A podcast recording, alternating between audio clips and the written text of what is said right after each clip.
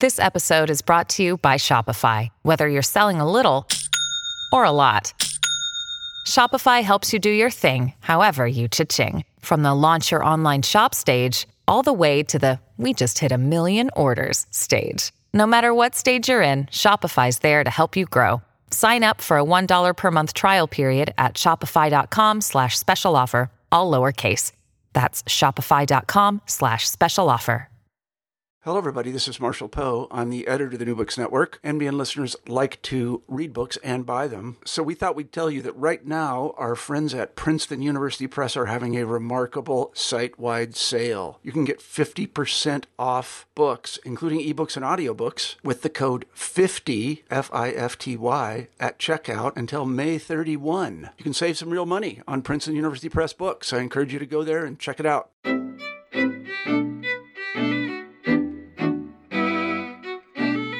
Hello and welcome to the Jewish Studies channel on the New Books Network. I'm your host Moses Lappin, and today I'm joined by Joshua Parens to discuss his recent book, Leo Strauss and the Recovery of Medieval Political Philosophy, published by the University of Rochester Press in 2016, and part of the series that he edits, Rochester Studies in Medieval Political Thought. The book unpacks a number of complicated subjects that I think we'll get to in detail in the interview itself. It's a reading not only of Leo Strauss, one of the most influential political thinkers of the 20th century, but of medieval philosophy in general, using the figures of Al-Farabi and Maimonides as keys to discuss this. We'll unpack the inheritance of Greek political thought, as well as the context of medieval political philosophy more generally, exposing the tensions between philosophy and religion, or reason and revelation. I'm excited to have Professor Parens here with me today.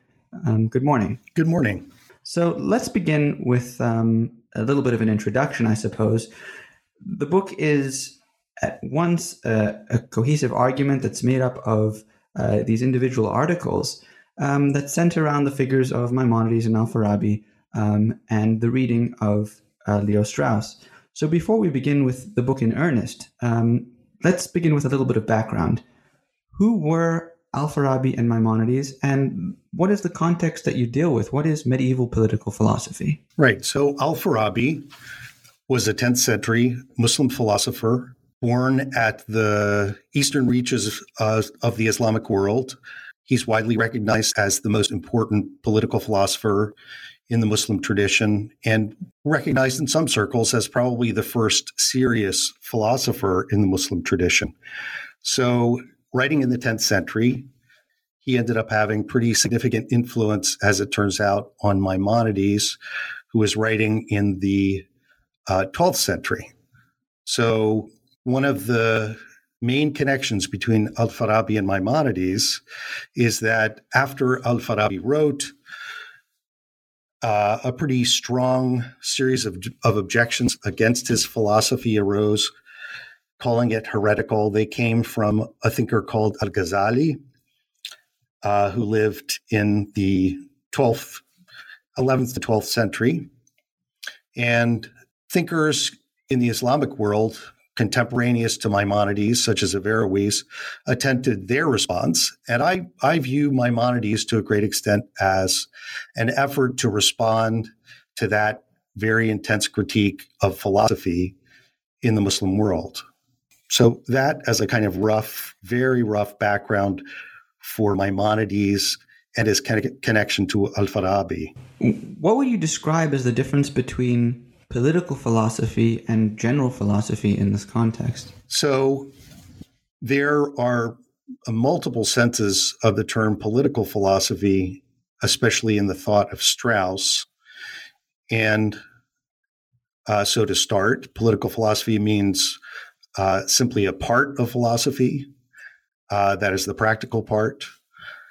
It's also taken by Strauss to refer to the surface teaching of philosophy, one that protects philosophy largely because of the kinds of challenges that Al Farabi faced, that Socrates faced uh, in the ancient world, which is the obvious problem that philosophers face, which is to say they come into conflict with the opinion of their community they come into such conflict mainly because uh, they question the medium of opinion of a given community. So Al Farabi did that for the Muslim world. Uh, Socrates did it for the Greeks. And in very important ways, Maimonides did the same thing, though he did it in a far more delicate and gentle way than Al Farabi did, largely because he was concerned about these problems that had been posed in the Muslim context with Al Ghazali. So, political philosophy then is sometimes viewed as the political protection of philosophy, especially in, in Strauss's thought.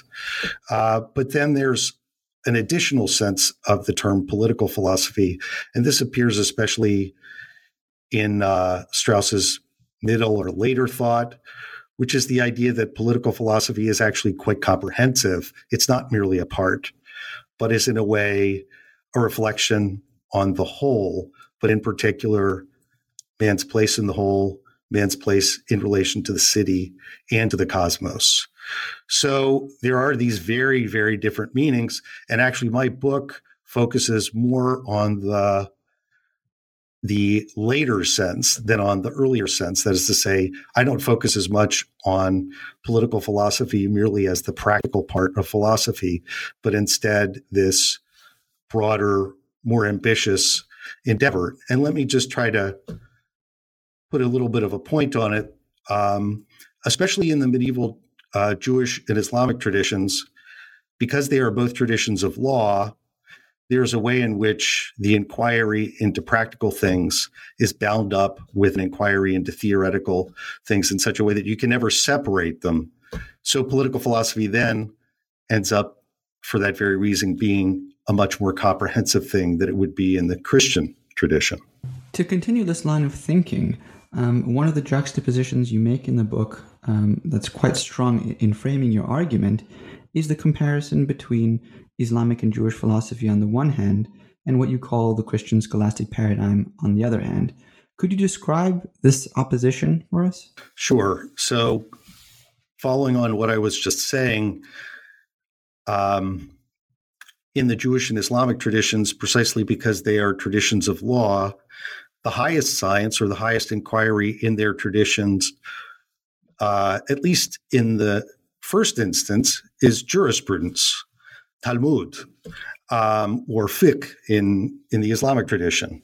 So, in these traditions, it's not theology that appears to be central. Uh, but in contrast, in the Christian tradition, it's of course well known that theology is the queen of the sciences, that in a way all of the other sciences are submissive to and subordinate to theology, by which we mean revealed theology. And for that very reason, in the Christian tradition, philosophy is effectively subordinate, subordinate to revealed theology. Nothing comparable really exists in the in the Jewish and Islamic setting. When you describe medieval political philosophy, um, could you give us a sense of what the sort of material that made it up was? What was there? On the one hand, there's the Greek political philosophy, and on the other hand, is uh, religious or theological thought. What was it that they were struggling with? What was their inheritance? So, uh, their inheritance was largely uh, from the Platonic philosophy more than the Aristotelian philosophy. And this, by the way, goes back to what we were just talking about. Christians picked up uh, Aristotle in large part because Aristotle treats politics more independently from theoretical philosophy. Whereas in the Muslim and Jewish traditions, Plato treated uh, the theoretical and the practical very much of a piece. So there really is no separate inquiry in Plato's dialogues into metaphysics on the one hand and into politics on the other hand. It's true that the emphasis in some dialogues is more on the one and more on the other, but all of them have a very political frame. That then was really the thing that medieval Muslim and Jewish political philosophers picked up on and said, well, uh, if we look to Plato and we see that he wrote a massive dialogue called The Laws. And in it, it begins with uh, an ascent to a meeting with a god, which is the story that has been told about where the laws came from. You can see that there is this radical, this very obvious similarity between the way Plato treated law and the divine and the way in which the Muslims and the Jews treated law and the divine. Obviously, it's a pagan setting, so not everything is the same, but the overall structure is really the same. And for that very reason, uh, thinkers like Al Farabi, Maimonides looked back, uh, however consciously or unconsciously more to Plato. It's interesting, actually, Al Farabi, he looks very consciously back to Plato. Maimonides, he's a little le- less so. He pretty, it's his interest in Plato is largely mediated by Al Farabi. So, by and large, we have then people who are looking at their revealed laws and they are making inquiries into questions such as who is the prophet? How does the prophet receive the revelation from uh, from the divine? So let's let's turn for a second to your title, um, Leo Strauss and the Recovery of Medieval Political Philosophy. Can you tell us a bit about Leo Strauss? Who was he? And what is the recovery that he made of medieval political philosophy?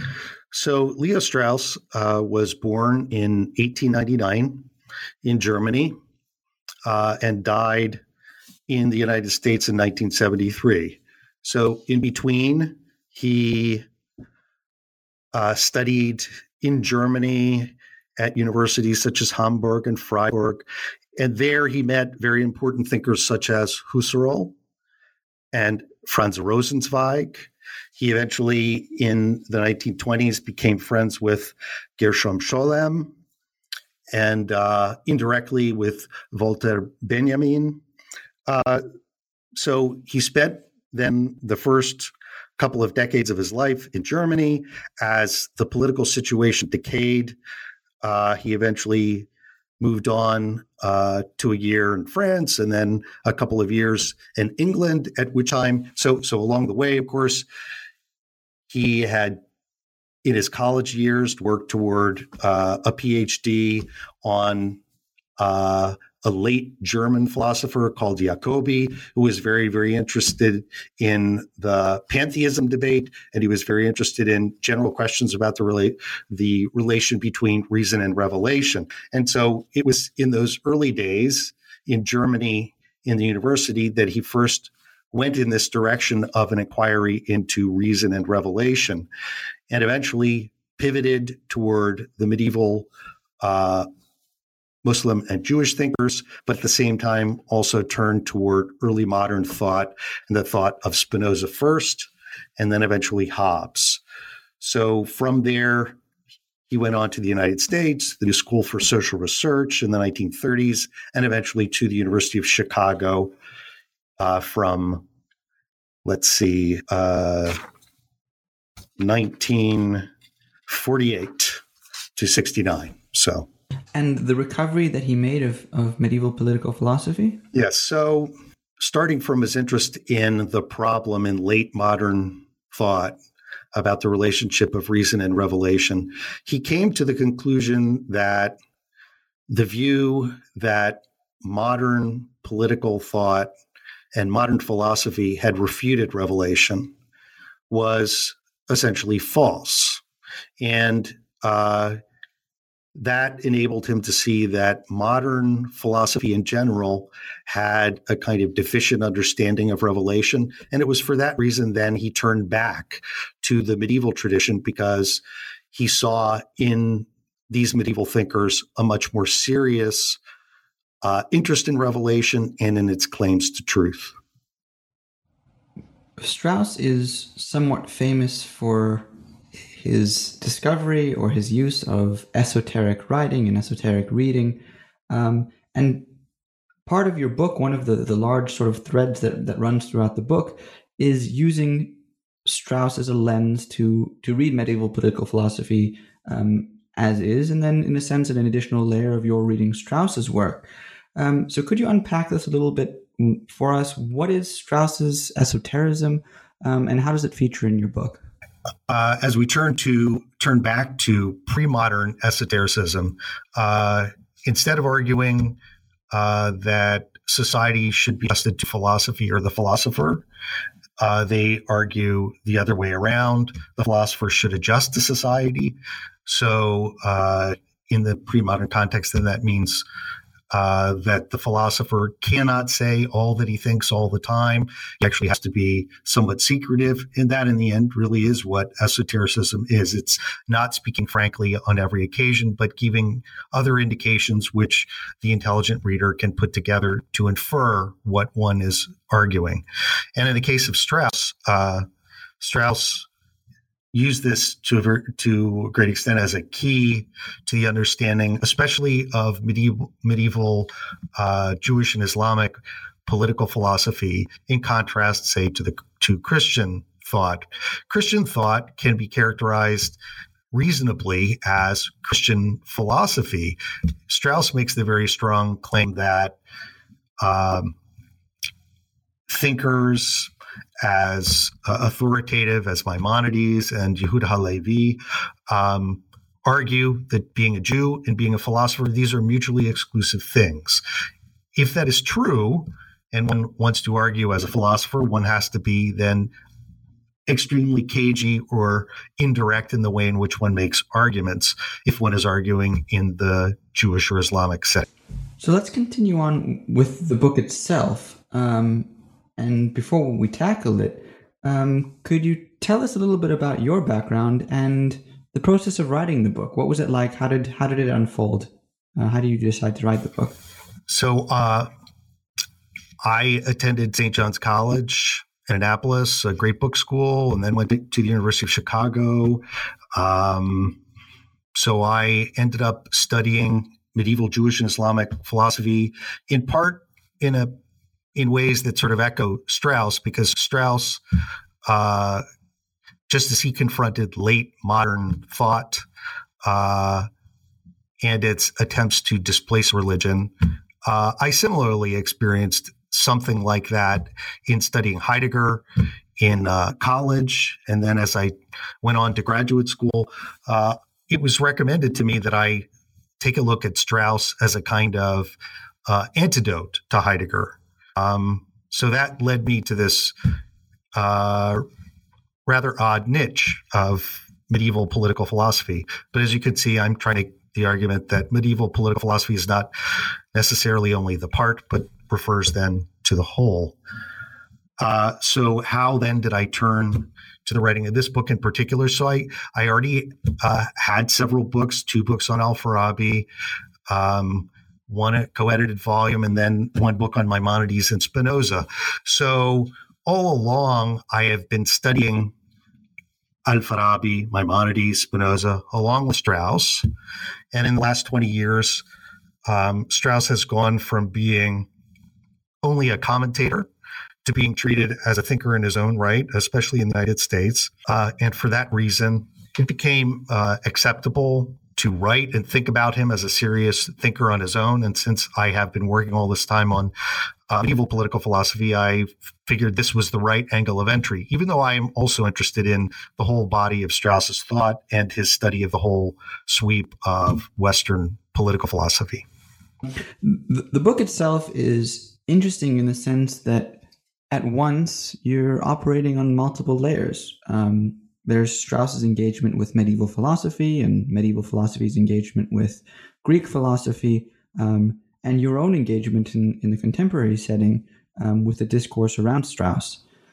Um, and so let's let's lead into the book itself. Uh, the first section of the book is entitled "The Particular Platonism of Farabi and Maimonides."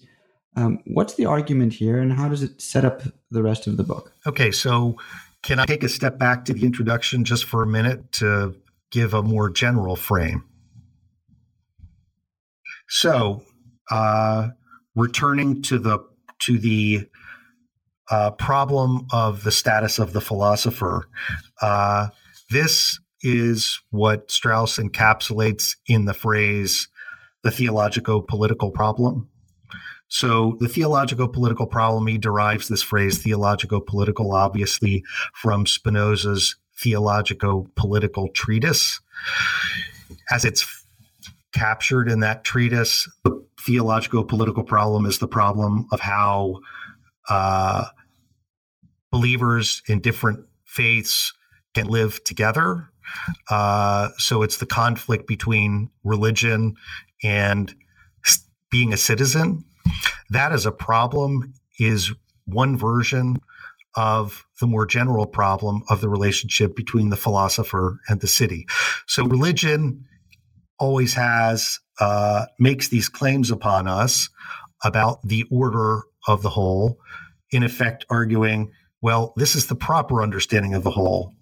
And the challenge has always been what if we disagree in our interpretation of the order of the whole? What does that then mean for politics? Uh, I realize that's a very large, a large ball of wax, but in a nutshell, that's the theological political problem.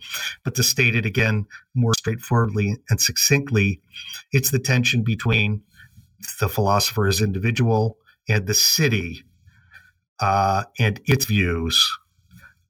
Now, that theological political problem, that's one of the main themes of the book, and pro- probably the other uh, key theme is a claim that Strauss made in some of his writings in the 1950s, in which he argued that political philosophy, broadly understood, is what he is what he referred to as first philosophy. And for the philosophy buffs out there, that of course that reference to first philosophy uh, is a reference to metaphysics. So to argue that political philosophy is first philosophy is in a way to claim that though in history of the West we usually have thought of metaphysics as the grounding and most fundamental inquiry, Strauss is actually trying to suggest that political philosophy, broadly understood, is actually this uh, more essential grounding inquiry. So that just those as the two big problems the theological political problem on the one hand and wrapping my, one's mind around this problem what in the world is meant by claiming political philosophy is first philosophy. Oh so i was going to say could you expand a little bit on the implications of that of what it means to have political philosophy as first philosophy or metaphysics? So to return to the point i made about uh, medieval islam and judaism in general it is the character of law not to separate out the theoretical from the practical in any very clear way. It's precisely because political philosophy sees as its challenge thinking through the relationship of the theoretical and the practical that political philosophy can then serve as first philosophy another way of putting it is that in the Christian tradition, metaphysics may well be the grounding inquiry. But in a setting in which law is the fundamental feature of life, political philosophy is effectively the grounding inquiry. So, political philosophy, then broadly understood, as I said before, ends up being an inquiry not just into political philosophy as a part, but instead an inquiry into the relation of the individual to city and cosmos.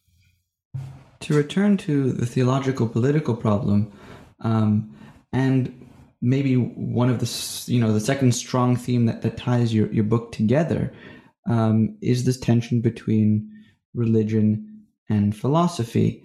Um, so I was wondering if you could expand on on this second second theme um, and how it features in the works of Farabi and Maimonides. So, the theme of reason and revelation, which is, of course, central for Maimonides, uh, for Maimonides, for Al-Farabi, but also for Leo Strauss.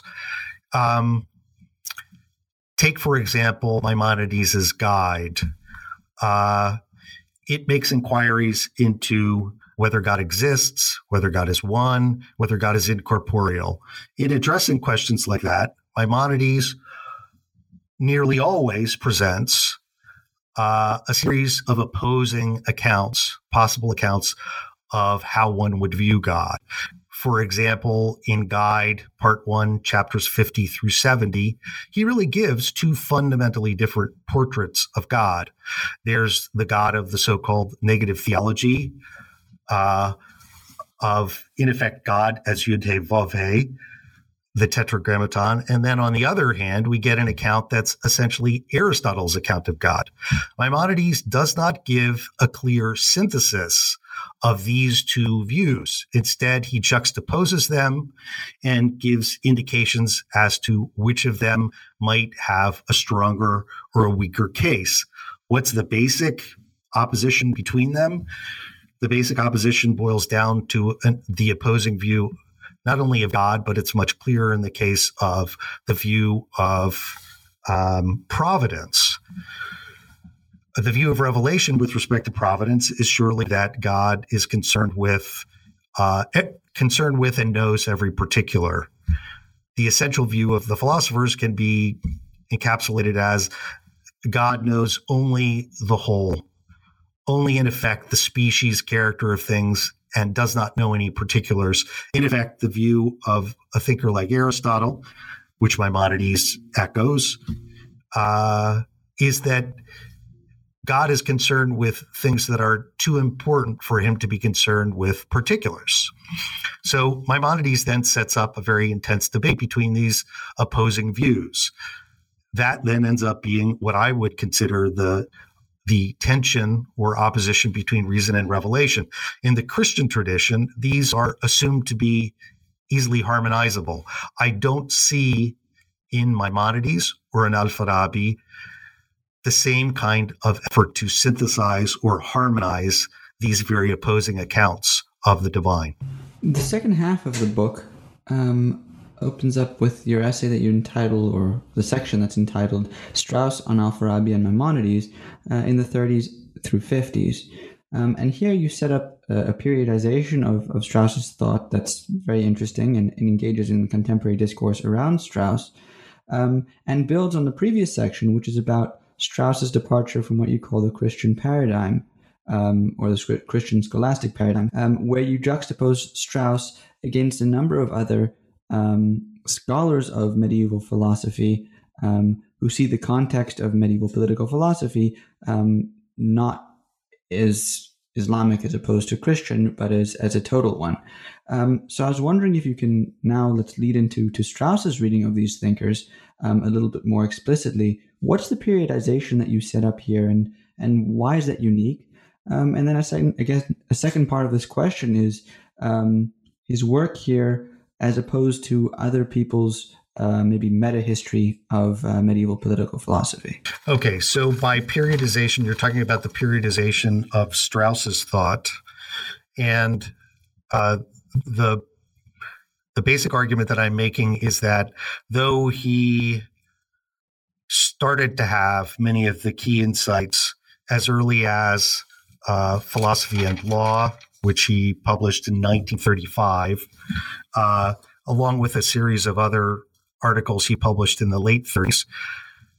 Probably the, the landmark article for which Strauss was maybe most famous in writing on Maimonides would be his literary character of the Guide for the Perplexed, um, which was eventually published uh, as a part of Persecution and the Art of Writing. That was published in 52, but originally written in 1941. So, what am I arguing about periodization? I'm arguing that um, in the late 40s, uh, at a moment that uh, the German scholar Heinrich Meier has called Strauss's shipwreck in 1946, that he he uh, um, understood that he had, in a way, to start all over again from the beginning. What I take that to refer to is the way in which, in Strauss's early thought, he argued almost as if political philosophy were not only the part a part, but merely the last part of philosophy, and the real center and core of philosophy was purely theoretical. The way that he put it in philosophy and law was that uh, the giving of revelation made it possible for the Jew to Aristotelize, and that was what he presented in philosophy and law was what Maimonides was really doing. Now, what I argue then is that by the time he gets to the early 50s, he starts to give a different account of uh, both political philosophy and his understanding of Maimonides. Now, don't misunderstand me. I'm not saying that everything he wrote between, uh, before 1946 is irrelevant. On the contrary, many of the insights that he has there, they're starting to come together to gel. But I think his uh, pro- the proper understanding of what political philosophy is wasn't really clear to him until the late 40s and the early 60s. So, what then is novel in the 50s? The great novelty appears in a very in this very obscure uh, piece that he wrote called Maimonides' Statement on Political Science. It appears in What is Political Philosophy, uh, which was published in 1958. But this piece was written in 1953. In this very strange piece, what it is devoted to is Maimonides' uh, treatise on the art of logic. Now, that treatise on the art of logic, of all things, appears to argue that in Judaism, there is no need for political philosophy. Now, it's pretty obvious that for Strauss, that uh, for this to really be the case would be to uh, undermine not only everything that he was now thinking, but everything that he had been thinking about political philosophy. And the way that Strauss interprets this very strange material is that uh, the claim of law, the claim of revelation, is that in effect, if God can uh, guide us about how we should live our lives, then we really don't need to reflect uh, using political philosophy on either the whole or on the right way of acting.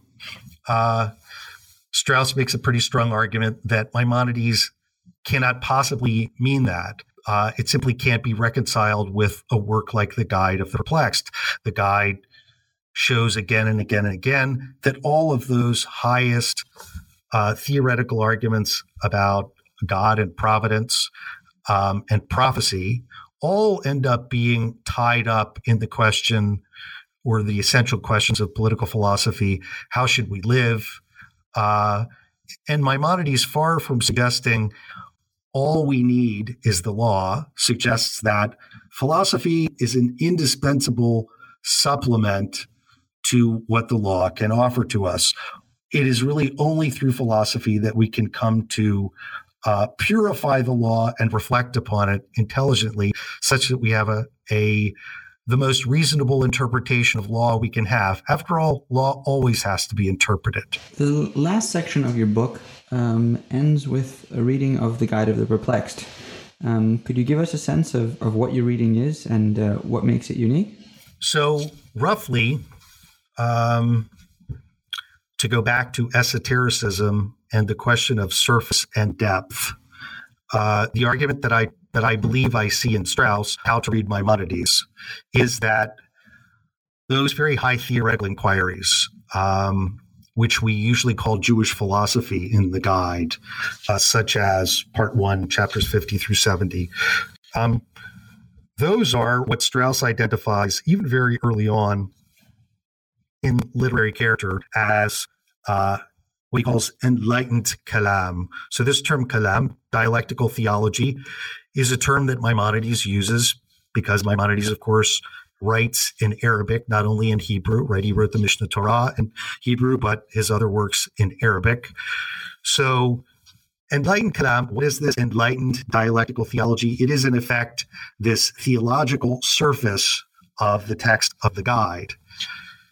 And what I try to argue then is that far from that theological surface being the depth, it is rather the surface. And the depth of the work is instead political philosophy, what appears above all in uh, the chapters in part two, usually referred to as the prophetology section. Uh, part two of the guide, chapters uh, 32 through 48. So those sections are concerned with prophecy and law.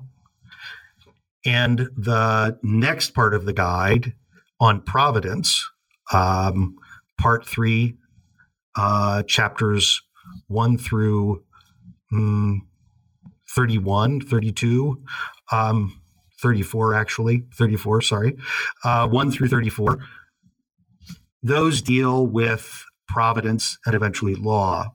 And what Strauss tries to argue is that it is that middle section that is really the heart and the soul and the core of the guide, rather than the more theological material that appears earlier.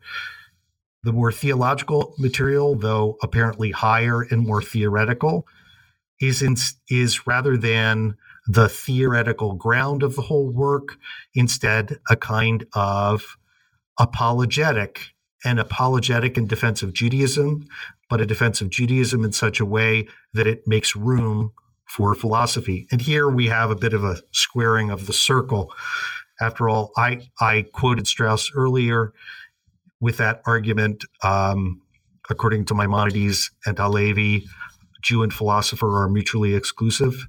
Well, this is part and parcel of the esotericism of a work like the Guide, that it would have a theological surface that defends Judaism, but in such a way that the philosopher in Judaism uh, can engage in inquiries, at least privately.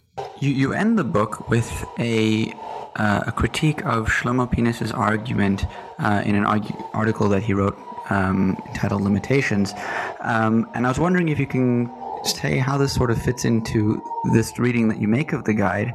Um, and why you chose to add it as the conclusion of the book. Right. So that uh, article by Shlomo Pines, which appeared in 1979, ended up being pretty pretty decisive for the study of uh, Al-Farabi, more importantly to Maimonides. Um, so how how so, and what did it argue? It argued in effect that Maimonides' uh, argument in the guide is very much like the argument of Kant. It in effect argues that man cannot know anything about the divine. That of course squares with uh, notions of negative theology. Um, so what Pines then in effect argued was the theoretical is simply beyond us. The highest inquiries into the divine, these are beyond us. As Kant would argue, one cannot have theoretical understanding of these things.